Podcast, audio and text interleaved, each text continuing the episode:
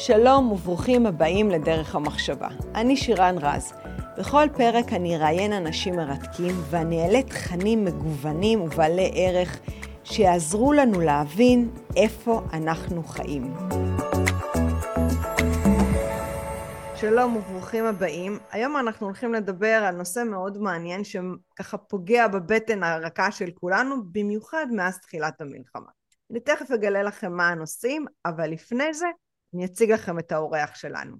הרב דוקטור שרגא בר-און, מנהל מרכז המחקר במכון הרטמן, מראשי בית המדרש לרבנות ישראלית, חוקר מחשבת ישראל ומרצה במרכז האקדמי שלם. שלום, מה שלומך? שלום, ערב טוב, נעים מאוד להיות אצלך שירן. קודם כל אני כבר שמעתי אותך מדבר לפני שהזמנתי אותך ואני חייבת להגיד שזה היה מרתק ואמרתי אין מצב שאתה לא מגיע גם אלינו כש... שנוכל ליהנות מהפנינים ומדברי החוכמה שאני אישית אה, נתקלתי בהם. אה, תודה רבה, די די תמשיכי כמו שאומרים. וככה לפני זה עשינו איזשהו סיור מוחות קצר כדי אה, להחליט מה אנחנו הולכים לדבר. ואני אה, הבנתי שיש דבר כזה שנקרא רבנות ישראלית. אני שאלתי אותך האם זה הרבנות הראשית לישראל, אמרת לי לא, זה לא אותו דבר. אז אולי באמת נתחיל, מה זה בכלל הרבנות הישראלית לעומת הרבנות הראשית? מי צריך את זה בכלל? אז תודה רבה שירן. יהיו כאלה שיגידו שזה כמעט ההפך מהרבנות הראשית. אני לא מאמין. אני הייתי רוצה מאוד לראות את הרבנות הראשית בדמותה, בצלמה של הרבנות הישראלית. הרבנות הישראלית יזמה בית מדרש ורשת של חברים שאנחנו הקמנו לפני עשר שנים בהובלה של הרב שי זרחי, חבר קיבוץ גניגר, הרבה תמר אלעד אפלבום, הרב דני סגל, ממש בימים אלה מחליף אותי, נכנס להחליף אותי בתור מי שמוביל ומנהל את הרבנות הישראלית, הרב אהרון לייבוביץ', וזו בעצם יוזמה שאומרת היהדות שייכת לכולנו. והציונות שייכת לכולנו. ואחד הדברים המלהיבים שהציונות עשתה מראשיתה זה שהיא גאלה את המושגים הישנים. זה שהיא לקחה את הערכים המסורתיים ואמרה עכשיו כשאנחנו מגיעים לארץ ישראל אנחנו צריכים לייסד מחדש ולחדש את הרוח וכך היא לקחה למשל את הכנסת, נכון? הרי הכנסת, אנשי כנסת הגדולה, זהו מושג שהוא מושג מסורתי שהפעם האחרונה שפעל היה לפני כאלפיים שנה, נכון? אפילו אלפיים חמש מאות שנה, בימי העלייה הגדולה, שיבת ציון, ולקחו אותה, לקחה אותה התנועה הציונית ואמרה, מעכשיו אנחנו מדברים על כנסת ישראל, שהיא גם מושג קבלי של הישות במרומים שמייצגת את כל עם ישראל, ואנחנו הופכים אותה להיות הפרלמנט הישראלי. אז אין לנו פרלמנט, אלא יש לנו כנסת. יש לנו היכל, אבל ההיכל הוא לאו דווקא ההיכל שעומד בהר הבית ומקריבים בו קורבנות.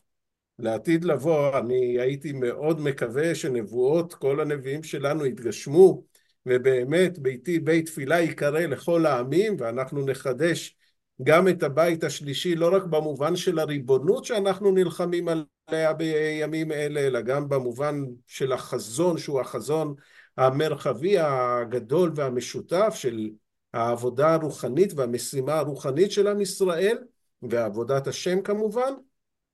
אבל אנחנו אמרנו יש לנו היכל שהוא היכל בית המשפט העליון בזמנו גם בנו את היכל שלמה, נכון? היכל שלמה היה משכנה של הרבנות הראשית לישראל.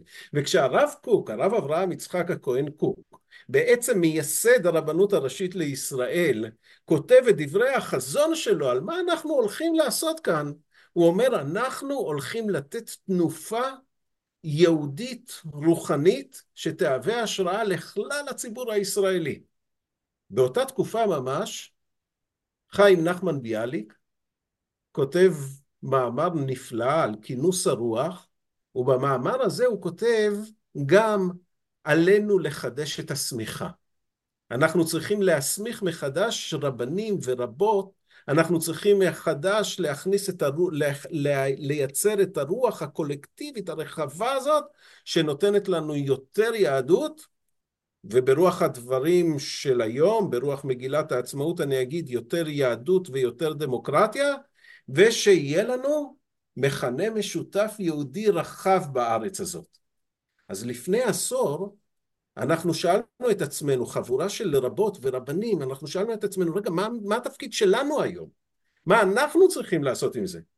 ואז החלטנו לייסד בית מדרש לרבנות ישראלית. ואחרי עשר שנים אנחנו עומדים עם מאה בוגרים ובוגרות מכל המינים ומכל הזרמים ומכל הזהויות היהודיות שמייסדים קהילות, שמחנכים חינוך יהודי, שפועלים במרחבים ציבוריים להעשרת היהדות הדמוקרטית, היהדות הישראלית של כולנו, ואל החבורה הזאת אנחנו צירפנו עוד ועוד רבות ורבנים שהם יהיו חברים ברשת של הרבנות ישראלית. כולם אנשים שרוצים לטפח אהבת תורה, יראת שמיים, כל אחד על פי האופן שבו הוא תופס את זה, חיים יהודים עשירים ומלאים לחברה הישראלית כולה, והחלטנו, כמו שאת אומרת, לדבר על זה את ואני, מפני שבשבוע הבא אנחנו חוגגים את שבוע הרבנות הישראלית השנה. אז קודם כל שרגא תשלח לי אה, לינק שאני אצרף את זה פה ביוטיוב למטה ואנשים יוכלו להיכנס ולראות את כל הפעילויות.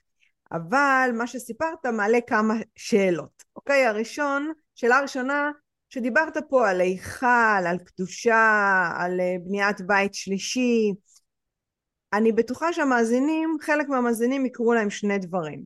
הדבר הראשון, שחלקם יתכווצו ויגידו אוי ואבוי.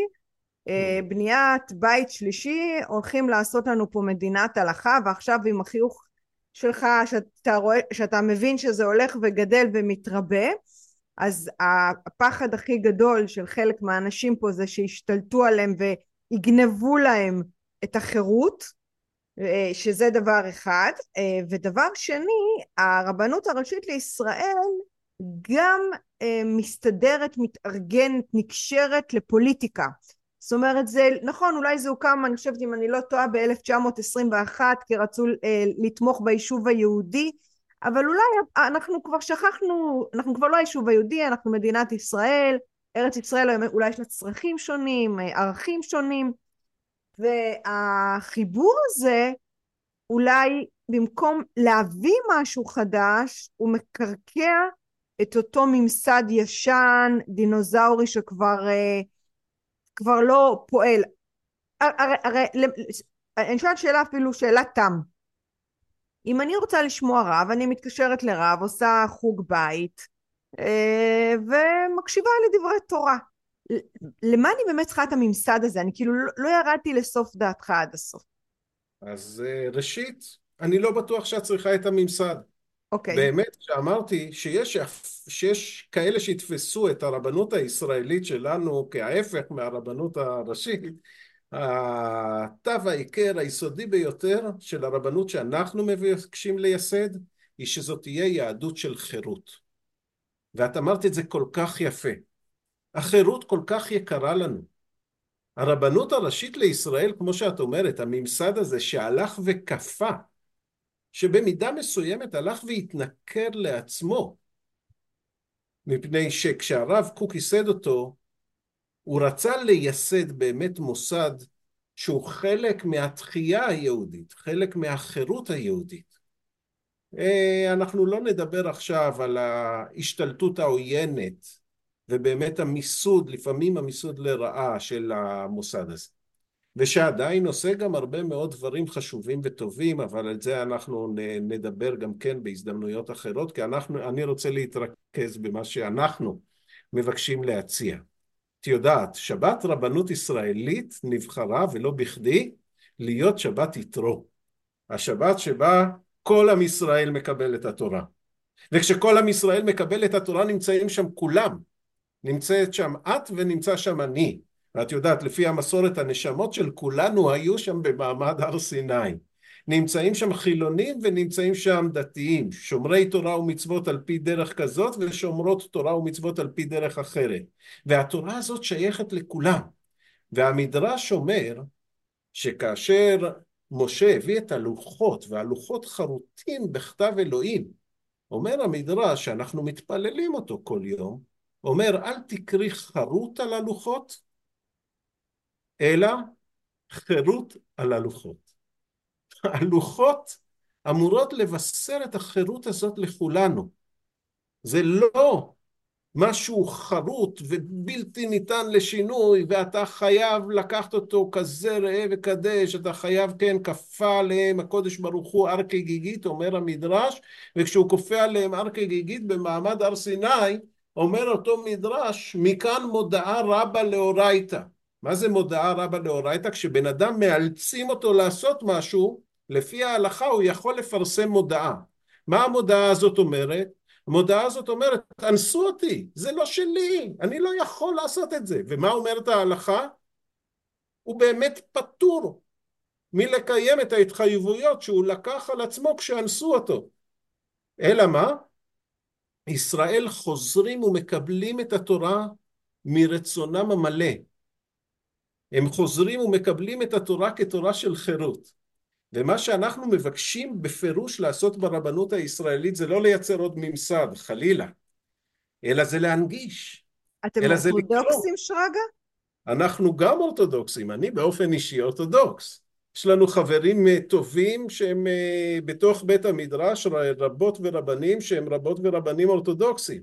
אבל לצידנו יש רבות ורבנים שהם ליברלים, רפורמים קונסרבטיביים עם קהילות יפהפיות משלהם בכל רחבי הארץ.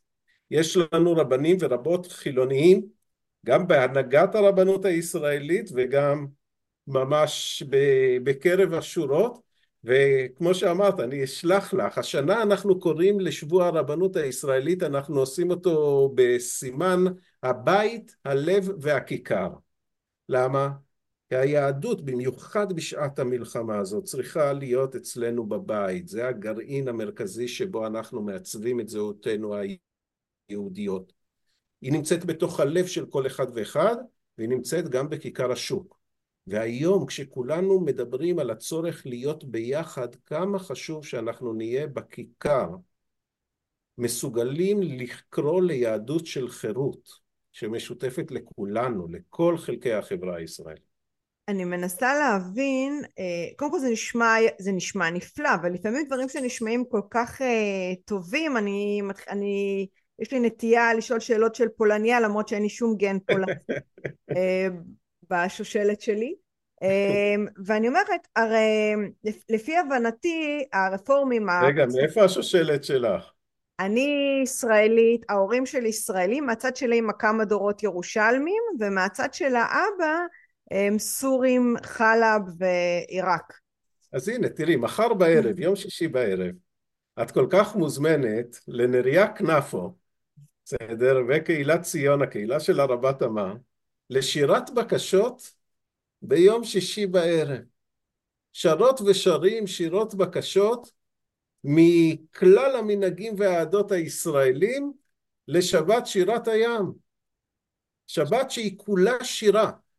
תראי מה מאוד יפה, אני רוצה לתת לך, כן, כן, נחכה עם השאלות הפולניות עוד רגע. אין בעיה, אין בעיה. נתרכז, אני רוצה למכור לך תורה כן. יפהפייה של, של המורה שלי, של הרב פרופסור דוד הארטמן, שבהשראתו במידה רבה אנחנו במכון הארטמן ייסדנו את בית המדרש הזה. הוא אומר בשירת הים כתוב, זה אלי וענווהו, אלוהי אביו ארוממנו. המדרש אומר שהם ראו ממש את אלוהים, זה אלי, אפשר היה להצביע על אלוהים. מה שראתה שפחה על הים לא ראה יחזקאל בן בוזי, גדול הנביאים במראות המרכבה. כן, כל אחד פגש שם את אלוהים. אבל אומר הרב הרטמן, איך הוא פגש את אלוהים? הוא פגש קודם כל את האלוהים של הלב. את זה אלי וענווהו.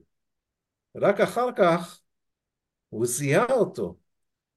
כאותו אלוהי אביו הרוממנו, כאלוהים של אבא שלי, שבאמת טעמנו אותו במאכלים של הבית, שטעמנו אותו בבית הכנסת, שטעמנו אותו בסיפורים של סבתא, שטעמנו אותו בשירים שאנחנו יכולים לשיר ביחד. אז כן, את uh, חשדנית בשלב הזה, תבואי לחגוג איתנו ואת תראי כמה זה כיף. אתה יודע מה, הזכרת לי עכשיו שסבא שלי זיכרונו לברכה, כשהיינו עושים איתם את אה, ליל הסדר, אז uh, היה לנו ממש טקס שלם שכל הילדים היו מחזיקים את, ה, uh, את המגש עם כל הברכות והיינו מקישים בדלת ואז הוא היה שואל מי מגיע והיינו עושים את כל ההצגה וכאילו זה דבר, ודברים שאני חושבת שבגלל שגדלנו על זה בבית יש המון רגישות, לי יש הרבה רגש חם אה, למסורת, אבל יש אנשים שלא גדלים על המסורת הזו, ואתה אתה, אתה חוזר הרבה על העניין של ההתגלות האלוהית, על מתן תורה, ואני מנסה להבין איך אפשר לעשות חיבור בין חלקי העם, וגם אצלכם, דרך אגב, שיש כאלה רבנים אה, ורבות, אתה קורא להם? רבניות או רבות? כן. איך קוראים להם? חלקן קוראות לעצמם רבניות, חלקן קוראות לעצמם רבות, חלקן רבות. קוראות לעצמם ריישים צ'ופצ'יק. אוקיי. את תחליטי. שהן פחות מתחברות לעניין של ההתגלות האלוהית, אלא יותר אה, אולי למסורת, לערכים. והשאלה שלי, אם, אם אתה חושב שההתנגשות הזו בין האורתודוקסים לרפורמים הם אלה שיצרו את הריחוק ואת הקרע בין יהדות אה, ישראל ליהדות ארצות הברית? או, אז עכשיו את מעבירה אותי כן, כן, אני... כן. מעבר לים. זה, כן. זאת, שאלה, זאת שאלה מאוד מעניינת. Mm-hmm. בכל מה שקשור ליחסים בינינו לבין יהדות העולם, לחלוטין. כן. אני תכף אגיע לזה, תני לי רגע עוד להישאר בבית. אוקיי, בסדר. בסדר. אוקיי, אז... אנחנו אז... עכשיו חווים את ה... את... נראה אם אתה רוצה ללכת למקום שאני רוצה, שזה כן. המלחמה שאנחנו נמצאים בה. נכון, זהו. נכון, זה, אז... זה נשמע לי כאילו, את יודעת, אנחנו כן. מדברים ו- ובחגיגיות ו- ובחיוכים, אבל mm-hmm. אנחנו בסופו של דבר במרחב שהוא מרחב אה, מאוד מדכא. אתה יודע. כשהתחילה המלחמה היה את העניין של החטופים, אה, שזה טלטל את עולמנו. ואני לא ידעתי כל כך מה ההלכה אומרת על, על אה, שבויים ופדיון שבויים, זאת אומרת זה דובר די מהר. ששמו את זה בראש סדרי העדיפויות, שפדיון שבויים זה דבר אה, הכי חשוב, לא יודעת אם בכל מחיר, אבל הם שמו את זה באמת בקטגוריה עליונה. וההבנה של מה שקורה, ובאיזשהו מקום כביכול ההלכה אפילו הבינה רגע אחד לפני שאנחנו הבנו את הגיהנום שהם עוברים שם. אמ, ואחד הדברים ש...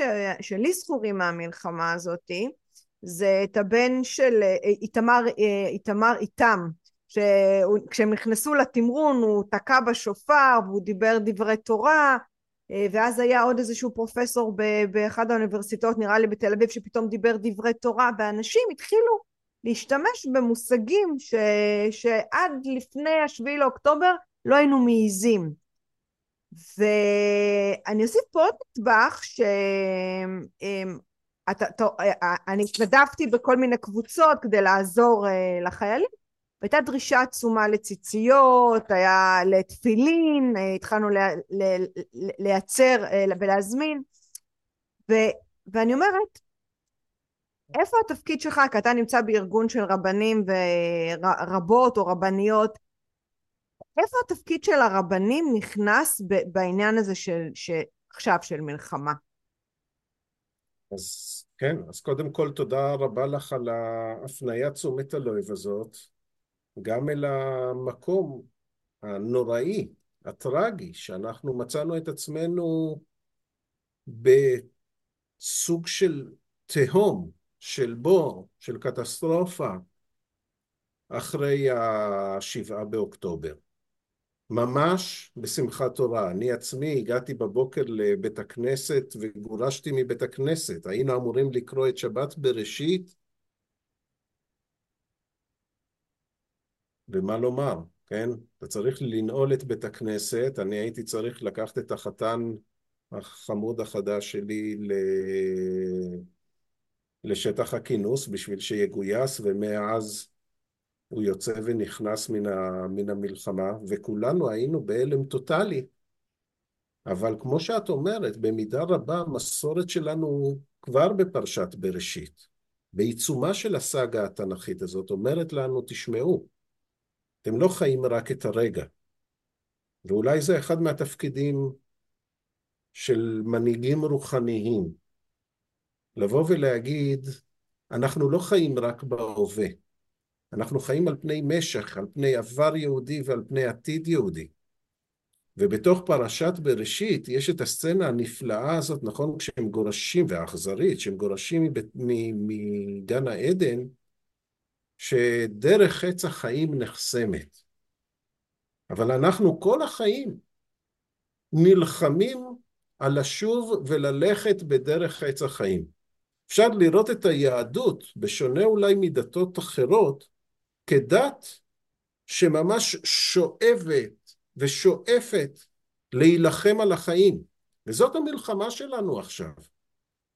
אני חושב שזו ליבה של המלחמה בין הציר שלנו שאנחנו מייצרים היום שהוא ציר החיים לבין הציר של האויבים שלנו שהוא ציר המוות וציר הרשע. הנה נתתי לפניכם היום את החיים ואת הטוב ובחרת בחיים אומרת לנו התורה. ועכשיו איך בוחרים בחיים?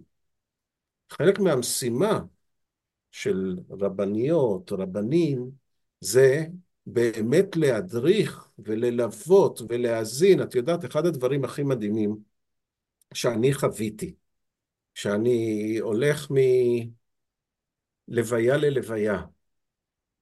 אחת הלוויות הראשונות שאליהן אני הלכתי הייתה הלוויה של ילד מתוק, מקסים, חכם, גיבור, אמיץ, נפלא, אה, איתי מורנו, זיכרונו לברכה. כן. שהוא, שהכרתי אותו ממש, סליחה? לא, כן, אני יודעת על מי אתה מדבר. כן. הכרתי אותו מילדות, כי אנחנו חברים של, של המשפחה.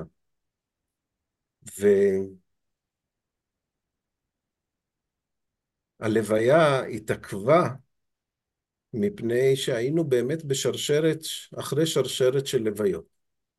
ומה אתה, כשאתה עומד שם ואתה מקשיב, מה אתה מבין? אתה מבין שהתפקיד שלנו היום הוא להתנדב עם האוזניים, הוא להיות עם הלב.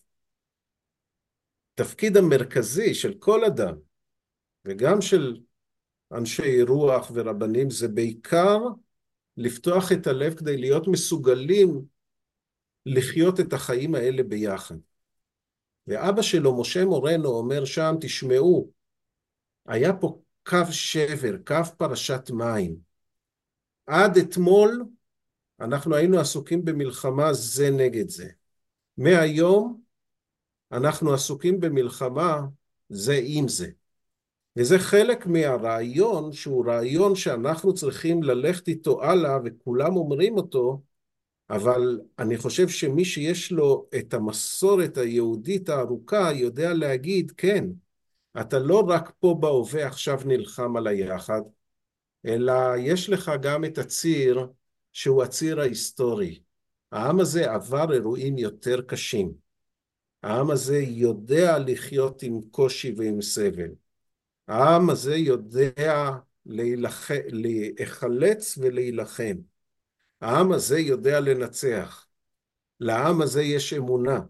לעם הזה שלפעמים מתפלג לו, יש איזשהו אינסטינקט, שהוא אינסטינקט קולקטיבי, אינסטינקט חברותי, שיכול בסוף לכנס אותו ביחד.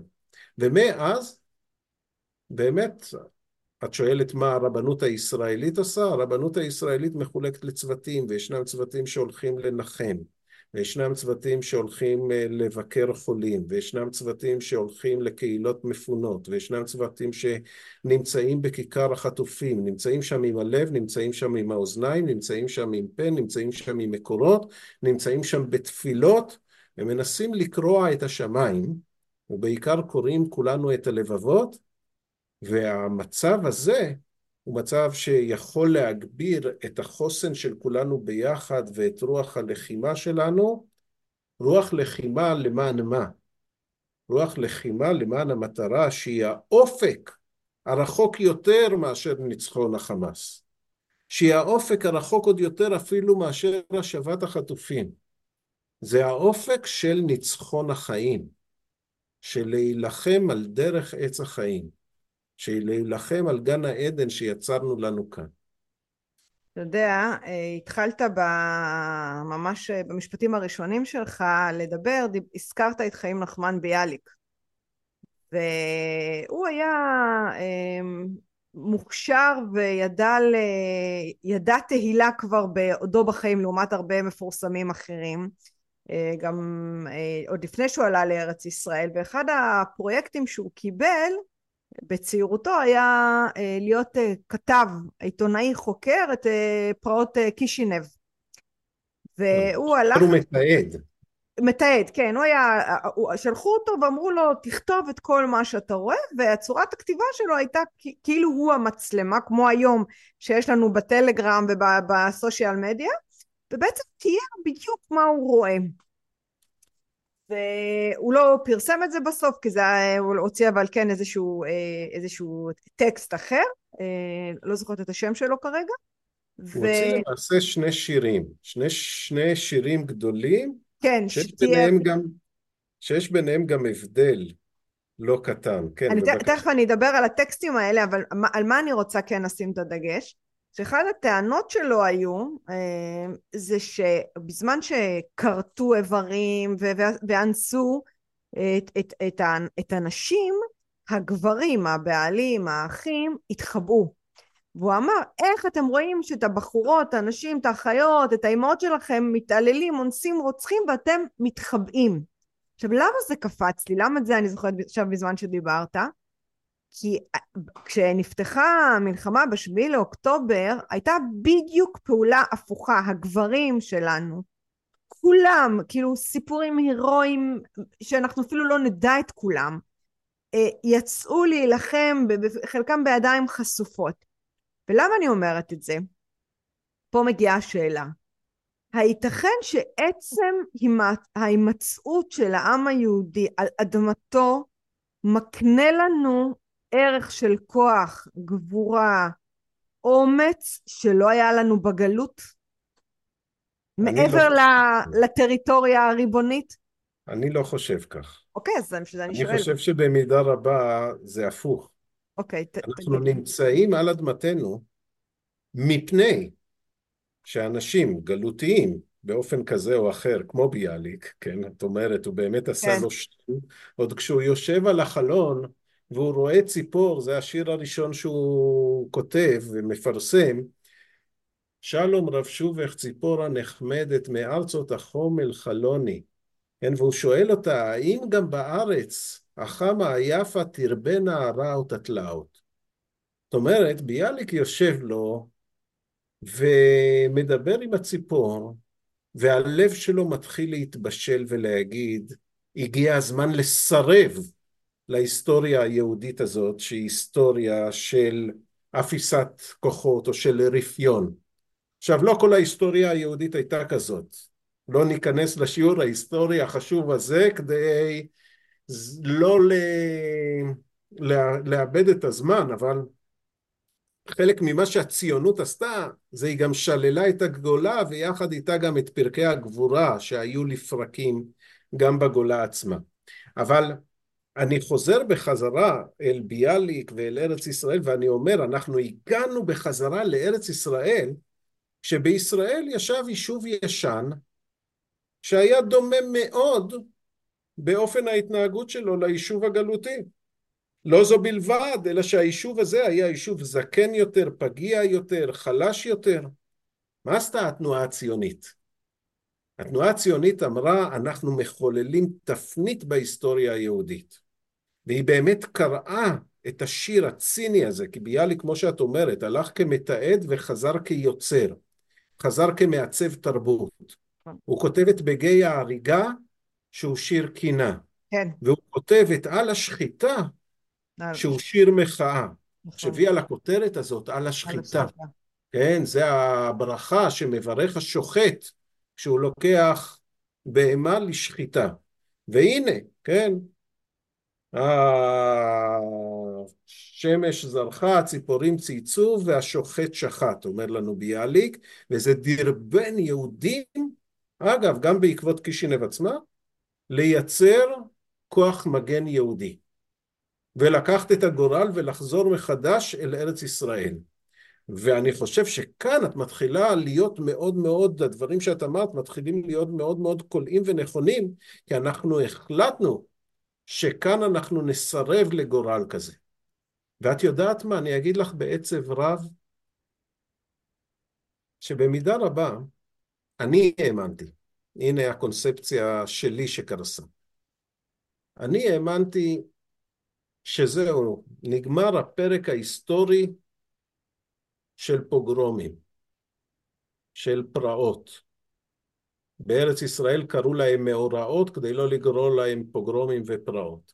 והנה הגיע השבעה באוקטובר והוכיח שאנחנו לא השתחררנו מההיסטוריה היהודית. אבל כמו שאת אומרת, אנחנו מתעשתים מאוד מהר. ואנחנו לא נשארים חדלי אונים, אלא אנחנו אומרים, אפילו כשהמלחמה היא נוראה והיא קשה והיא באמת טרגית, ואנחנו כל יום יבשו עינינו מדמעות. אנחנו יודעים למה אנחנו פה, ואנחנו יודעים שאנחנו פה ביחד בשביל להגן על הגורל המשותף שלנו, ושוב אני אומר, בשביל לעצב אותו בצבעים היקרים כל כך של הארץ החמה היפה שלנו, כן, של הארץ הזאת, שבה נוכל לחיות חיים מלאים ועשירים. אנחנו לא באנו לפה בשביל למות, אנחנו באנו לפה בשביל לייצר חיים, ואנחנו נלחמים על החיים. אנחנו לגמרי נלחמים על החיים ואנחנו כל בוקר רוב האנשים צריכים uh, כמעט לגרד את עצמם מהמיטה ולשכנע את עצמם לעלות uh, עוד קומה במצב הרוח uh, כי זה באמת uh, מציאות ש... שהיא בלתי נסבלת. Uh, ואני רוצה ככה רגע, אם כבר דיברנו על, הח... על חיים נחמן ביאליק והחיבור לארץ, uh, אני יכולה לצטט מישהי שאני מכירה, יהודייה אמריקאית, שהיא היא אמרה ככה, אמ, נאמר והסיפור של מדינת ישראל לא עובדת אחרי השביעי לאוקטובר, זה אומר שהניסוי של מדינת ישראל לא הצליח, הכל בסדר, אני אחזור לארה"ב, כולנו נחזור לגולה, אני יהודייה בכל מקום, לא משנה איפה אני נמצאת, ובסבב הבא אולי נצליח עם מדינה. עכשיו למה אני אומרת את זה? אני חושבת שזה איזשהו, איזושהי אמירה, איזשהו ציטוט שמבדיל גם בארץ, בין אנשים שתופסים את, ה, את היהדות כחלק מהיסטוריה ועתיד, לבין כאלו שאומרים, אוקיי, אני, אני כן אוהב את המסורת, את היהדות, אבל אני, אין לי איזושהי אחיזה בהיסטוריה שלשמה אני מוכן להקריב. אני רוצה לחיות טוב. אני רוצה לחיות בשלום. אני חי פעם אחת. תפסיקו כבר עם כל הסיפור, סליחה שאני ככה מדברת, אבל תפסיקו כבר עם כל הסיפורים האלה, כי אולי בגללם אה, אנחנו חיים על החרב. ואני מנסה להבין איך אתם אצלכם ברבנות הישראלית נותנים מענה לשתי תפיסות רגשיות אפילו, תודעתיות, תבונתיות, כל כך שונות, אם זה בכלל בא לידי ביטוי איפשהו. אתה יודע מה, אני, אני עוד יותר אמקד את השאלה. בניחום אבלים, כשמנחמים מישהו שהדבר הכי נורא מכל קרה לו. אם, אם מישהו מאמין בגלגול נשמות ושכל הנשמות היו בהר סיני, אז הוא יאמין שהוא יחזור שוב. מי שלא מאמין, מה אומרים? תראי, אני לא חושב שיש תשובות בית ספר לשאלות הנהדרות אנחנו, שלך. אנחנו לא, בתשוב... אנחנו לא בשאלות בית ספר. תשובה של הרבנות הישראלית. יש תשובות רגע. שהן תשובות של החיים, יש תשובות כן. של שרגא, יש תשובות של שירן, יש תשובות של שי, יש תשובות של תמר. אני אגיד לך, לפעמים קשה להאמין. לפעמים באמת קשה להאמין. לפעמים אתה מוצא את עצמך במצב שבו אתה מזדהה עם הסבל והייסורים של איוב. ואתה שואל את עצמך כיצד הקודש ברוך הוא מנהיג את עולמו. ואתה הולך לישון בלי נחמה. ומותר להיות בלי נחמה, לכן גם ספר איוב, שמתאר התערבות שטנית בין אלוהים לבין השטן, שגורמת להתעללות נוראית בגיבור המקראי הזה. שהרעים שלו באים לנחם אותו, אבל במקום לנחם אותו הם כל הזמן מרגיזים אותו ומעמיקים את הכאב וההתעללות כי הם נותנים לו כל מיני דרשות של מחזירים בתשובה של תעשה טוב יהיה טוב, אבל הוא עשה טוב ולא היה טוב. והוא לא מפסיק לעשות טוב, הוא לרגע לא ניחם על ההתנהגויות הכל כך מטיבות שלו, שהוא פתח את הבית בפני כל הרעב, שהוא השקע כל צמא, שהוא עבד את אלוהיו. על זה הוא לא מתחרט, אבל הוא עומד מול חוסר האונים ואי הצדק והכאב הגדול שבחיים והוא זועק את הזעקה. הוא זועק את הזעקה ובסוף אלוהים מתגלה אליו. עכשיו אני לא רוצה לדבר, להמשיך עם איוב על ההתגלות לאיוב, אבל אני רוצה להגיד לך אילו מקורות מאוד משמעותיים עבורי כשאני נמצא במקום הזה. ממש לא מזמן, לפני שבועיים קראנו בפרשת השבוע את ההתגלות למושנה, למשה בסנה הבוער. ואת שואלת את עצמך, רגע, מה, האלוהים האדיר, הגדול, המושיע שהולך לגאול את בני ישראל, שמיד יכה את המצרים בעשר מכות, הוא נגלה בחתיכת קוץ כאיזושהי אש קטנה? אומר המדרש, משה, אני, הקודש ברוך הוא, נגלה אליך מתוך שיח קוצים כהוויה, כמו שכתב אחד מסופרי החלוצים הגדולים, אה, אה, יוסף חיים ברנר, כותב ספר שנקרא מכאן ומכאן, ספר שמתאר את הקושי של החיים בארץ ישראל החלוצית. יוסף חיים ברנר שעצמו נרצח בפרעות תרפ"א. הוא אומר ההוויה הייתה הוויית קוצים. אלוהים נכנס לתוך הסנה והוא מתגלה מתוך הסנה, הוא מתגלה דרך השיח הבוער, מפני שהוא אומר, עמו אנוכי בצרה. אתם בצרה, גם אני איתכם שם. אני חווה את אותו כאב. אבל הנה הסנה בוער באש והסנה איננו עוקל. זה הופך להיות סמל גדול של העם היהודי, הסנה הזה שלעולם לא יעוקל, לא בגלות ולא בארץ ישראל על אחת כמה וכמה. אז הגאולה, או היציאה מן המיצר, או היכולת הזאת שאת תיארת לקום בבוקר, מתחילה מן החוויה הזאת שאני לא מאבד את אמונתי, גם ברגעים הכי הכי קשים. אנחנו היינו עם משלחת של הרבנות הישראלית בקהילת נירים. הצטרף אלינו חבר הכנסת מיכאל ביטון במקרה ש... שהיה שם, והשיחה נסובה גם על שאלות של אמונה. הייתה שם משוררת בשם מרים פרסט, היא אומרת, איך אפשר להאמין אחרי מה שקרה לנו? ואני מבין אותה לגמרי. היא יותר כעסה... על שביעי לאוקטובר או על, או על השואה? כן, על השבעה באוקטובר.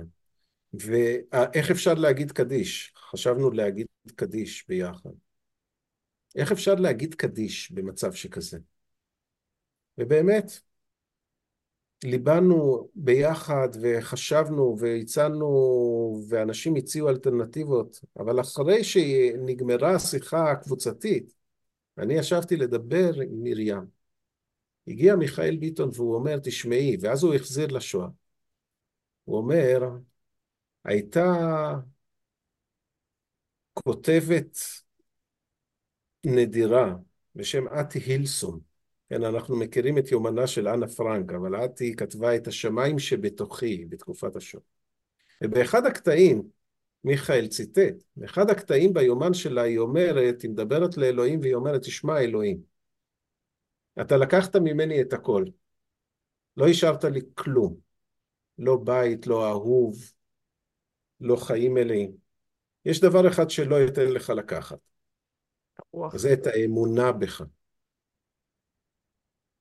אז זאת, לפח... זאת גישה אחת, שהיא מצטרפת להרבה מאוד גישות, כולל הגישות שאת אמרת. יש אנשים שמאמינים שכן, אנחנו... הסיפור לא נגמר בזה שאנחנו מאבדים אנשים. כולנו עתידים למות באיזשהו שלב כזה או אחר, אבל כל עוד אנחנו נלחמים על המורשת, כל עוד אנחנו נלחמים על נצח ישראל, הרי שנצח ישראל לא יחזה ולא ינחם. נצח ישראל הוא תקווה והוא משמעות, וזה לוקח אותי, ובזה אני מסיים, כי אני רואה שאת כבר לא, לא, לא, לא, בכלל לא, שנמשיך בכלל לא, בכלל לא, לנקודה לא, הבאה. אני, יש לי נטייה כשאני מתרכזת להסתכל הצידה, ולפעמים אנשים חושבים שאני מאבדת עניין. לא, אז לא. הנה, יש פה איזה, אני... מקשיבה, לי, אני לא חשבתי שאת מאבדת עניין. אה, לא, אני ממש מקשיב, שאת הולכת. לעניין הבא. לא, אני אגיד לך, כשאתה דיברת על מה חשבתי, על א' ד' גורדון, ששמעתי באיזושהי שיחה שעשו עליו, שהוא אמר שהוא לא מפחד למות, כי הוא בא לארץ בגיל מבוגר ועבד את האדמה, והוא והיה איזשהו סיכון לחייו. הוא אמר, הכי נורא זה שאתה מת בלי סיבה. זה יותר נורא מאשר למות בתנאים קשים. הנה, הדברים האלה של, של אהרון דוד גולדמן שאת מצטטת באמת מתקשרים למה שאני רציתי להגיד. אחד הדברים הנה. מדהימים זה שאנחנו רואים בעולם המערבי שיש איזשהו פרדוקס. אפשר לקרוא לו פרדוקס האינדיבידואליזם. את ציטטת מישהי אמריקאית שאומרת, טוב, עזבו, אני הולכת כי אני רוצה לחיות ורוצה לחיות כן. טוב, אבל מסתבר שאנשים שרוצים לחיות טוב ושכל מטרתם בחיים זה לחיות טוב, שכל מטרתם בחיים זה לדאוג לעני בלבד, החיים שלהם מתכווצים, החיים שלהם מתרוקנים ממשמעות. המחלה אולי הכי קשה שאנחנו מכירים בעידן המודרני היא מחלת הניכור. כן. עכשיו, אחת התופעות המדהימות ממש עכשיו אה, סול סינגר וברח לי השם של השותף שלו שכתבו את Start-Up Nation פרסמו ספר חדש שמדבר על היופי, אולי תביא אותם ל- לשיחה איתך, על היופי והאושר. ישראל עם כל הצרות שלה מצטיינת במדד האושר באלף וזה הרי דבר מטורף ומדהים שאת אבל- חושבת השאלה אם זה בגלל ולמה? האוכלוסייה הדתית או בגלל האוכלוסייה החילונית או שזה לא קשור, זה גורם. אני חושב, אחד הדברים המופלאים שזה חותך את האוכלוסיות בישראל. אני אגיד לך למה שאלתי, כי פעם קראתי איזה מחקר, הערבית. דווקא, אז קראתי דווקא מחקר לפני שנה, שאמרו שדווקא באוכלוסייה הערבית מדד העושר נמוך, אה, מדד העושר אצל הדתיים גבוה יחסית, ואצל החילונים הוא היה מקום טוב באמצע, בגלל זה שאלתי אם זה כן, היה מה שם. זאת שאלה, בפילוח הפנימי אני חושב Mhm. שאת צודקת שמדד העושר בחברה הערבית הוא נמוך. מדד העושר בחברה החרדית זה דבר מאוד מאוד מעניין. עד כמה שאני יודע, עוד פעם, אני לא מעודכן ל- להיום, בסדר? אבל בפעם האחרונה שאני הסתכלתי על זה, אז זה מאוד מעניין. זאת חברה שהיא חברה ענייה, אבל שהחוויה שלה היא לא חוויה של עוני. בדיוק. החוויה שלה היא דווקא חוויה של סיפוק, כי העוני שם הוא עוני ערכי, ב- מתוך בחירה. כן. עכשיו, יש שם הבדל בין נשים לבין גברים כשהם אה, עושים אנליזה קצת יותר אה, צפופה של, ההבדלים.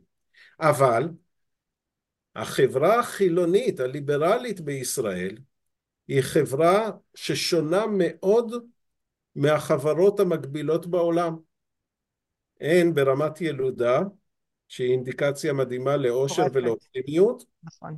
והן ברמת האושר עצמה, במדדי אושר לגווניהם.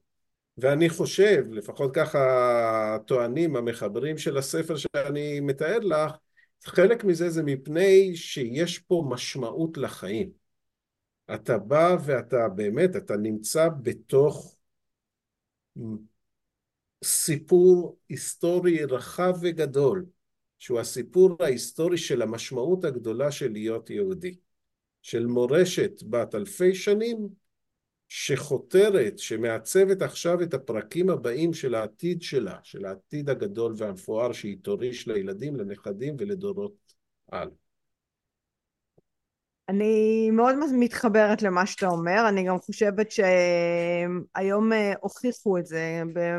אני לא יודעת אם מעל כל צל של ספק, אבל הוכיחו שאם אין לך משמעות אז אה, דרגת העושר שלך יורדת, אה, ויש משהו בישראל שאני חושבת שהעובדה שאי אפשר כל כך להסביר איך מדינה ליברלית, דמוקרטית, עשירה יחסית, מייצרת רמת פריון כזו גבוהה, אז אנחנו באמת איזה סוג של, אה, אנחנו תמיד הולכים הפוך, מהסטטיסטיקה, אבל אה, אני רוצה רגע לסגור את העניין של הרבנות הישראלית בעוד איזשהו נושא שקשור לנישואים אזרחיים. איך אתם מתייחסים לזה? אז שוב, אני לא חושב שיש אתם, בסדר? אוקיי. אבל מכון הרטמן, יש לנו אוקיי. גם מרכז ליהדות ומדינה. אוקיי. ושוב, שימי לב, זה מרכז ליהדות ומדינה, זה לא מרכז לדת ומדינה. אוקיי. בסדר? כי אנחנו מאמינים שהיהדות היא של כולנו וכולנו צריכים לעצב אותה ולכולנו מותר לקחת בה חלק. אז הם ממש פרסמו לאחרונה, אם אתם רוצים אולי אני אשלח לך גם את הלינק לזה ואולי פעם תראייני מישהו מהם. אבל כמו שאמרתי לך אנחנו מאמינים ביהדות של חירות. וביהדות של חירות אנחנו מאמינים שכשתהיה יותר חירות תהיה יותר יהדות. ואם תהיה יותר יהדות תהיה גם יותר חירות. ולכן ברור שהדבר האחרון שצריך לעשות זה לכפות על אנשים ביום, ה... תרשי לי להשתמש במילה, שהיהדות משתמשת בה, אולי היהדות טבעה אותה, ביום הקדוש ביותר בחייהם, כן, היום של הקידושין, היום שבו מתחתנים, קוראים לזה במורשת שלנו קידושין. שזה יהיה בכפייה, בניכור, מבלי שזה יהיה שלך, מבלי שזה יהיה שלך, מבלי שאתם תוכלו לעצב את זה לפי האמונות היהודיות שלכם? לכן אנחנו הקמנו מיזם נישואים ומרכז טקסים שיפרוס בפעם הראשונה בעולם היהודי בפני כל יהודי ויהודייה שרוצים להתחתן את האפשרויות השונות. ויציע באמת, אם תרצי, שולחן ערוך, את יודעת, זה ספר ההלכה היהודי הגדול, אבל שולחן ערוך שערוך כבופה, שולחן ערוך שאפשר לקחת ממנו את מה שאת רוצה לאכול, את מה שערב לחיקך, את מה שיהפוך אותך להיות יהודייה יותר משמעותית. אני, אני, אבל אני לא כל כך הבנתי, זאת אומרת שאתם אה, מסכימים, מסתדרים, מוצאים את הפתרונות גם לנישואים מעורבים או פסולי אה, אה, נישואים, או שרק יהודים עם יהודים? את זה לא כל כך הצלחתי להבין. Hey, אה, אנחנו מדברים על יהודים עם יהודים, אנחנו עם לא יהודים, מדברים כן. על יהודים okay. עם אוקיי. לא יהודים, אבל זהו, אנחנו כ... מדברים... כ... כן, האמת אנחנו... שאני לא רוצה להיכנס, אני, אני לא אעץ להיכנס לזה כי פה זה דיון שלם והטענות מול שאנחנו בעצם נהיה עם בתוך עם ואנחנו בעצם לאט לאט נצטמצם כמו שקורה עם הקהילה בקנדה ובארצות הברית אבל אנחנו נשמור נושאים גם uh, לפרק אחר כי אני חושבת ש... זה שווה פרק שווה בפני פרק עצמו. בפני עצמו. Uh, אני, אני חושבת שזו הייתה פה טעימה uh, עסיסית מלאה במיץ ואני דווקא רוצה לסיים את הפרק אה, בשיר שעלה לי של חיים נחמן ביאליק, שיר ילדים. אני חושבת שהוא לא היו לו ילדים, אבל הוא כן היה כותב אה, לילדים, ואני אסביר גם למה אני בוחרת את זה כסיכום, אוקיי? כי אני לא חושבת שיש מישהו שלא מכיר את השיר. נדנד נדנד רד עלה עלה ורד, מה למעלה, מה למטה, רק אני, אני ואתה, שנינו שקולים במאזניים בין הארץ לשמיים. מה למעלה, מה למטה, רק אני, אני ואתה. ואני חושבת שזה איזשהו ביטוי לאחדות בינינו לבין האלוהות, בינינו לבין האחים שלנו, בינינו לבין שאר עם ישראל. התובנה הזאת היא שבסופו של דבר זה רק אני, אני ואתה. וואי, שירן, איזה קריאה מדהימה. כי את יודעת שארי אילון, כן. כתב את הניתוח לשיר הזה לפי באמת הדיוק שלך, ביאליק לא כתב מי למעלה מי למטה בנדנדה, אלא הוא כתב מה למעלה מה למעלה מה למטה.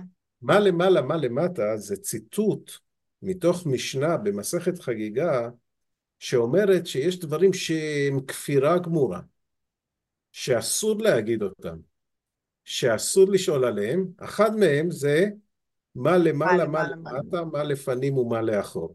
והנה ביאליק בא ואומר לילדים, מה למעלה, מה למטה, תגידו את אמרת הכפירה שלכם, ותענו את התשובה שהיא תשובה כפרנית, רק אני, אני ואתה, זאת אומרת, רק אנחנו, לא אלוהים. והנה באה שירן רז, כמו רבה ישראלית טובה, מוזמנת לבית המדרש, לבוא ללמוד, ואת דורשת דרשה יפהפייה, את אומרת, זה לא בא במקום אלוהים, זה לא בא על חשבון אלוהים. נכון. זה בא בשביל להגיד שכולנו ביחד צריכים להסתכל בעיניים אחד של השני ולראות את הפנים של אדם אחר, זה לראות גם פני שכינה, זה לראות את פניו של אלוהים. אז באמת אה, יפה מאוד לסיים כך שיחה שפונה עם הפנים אל הרבנות הישראלית. אז אה, שרגא ברון, דוקטור ורב, הרבה תודה. תשלח לי את הלינקים, אני אצרף לכולם, ואני כבר מחכה לשיחה הבאה שלנו. תודה רבה שלנו. זה היה פרק נוסף של דרך המחשבה. כל הפרקים זמינים באפליקציות הפודקאסטים, בערוץ היוטיוב ובפייסבוק. אם עדיין לא הצטרפתם, זה הזמן. להרצאות בנושא חשיבה יצירתית, חדשנות, יזמות, אסטרטגיה רגשית ומדיטציה, מוזמנים לפנות אליי ישירות לאופיס שטרודל שירן רז דוט קום. אני שירן רז, ואהיה איתכם גם בפרק הבא.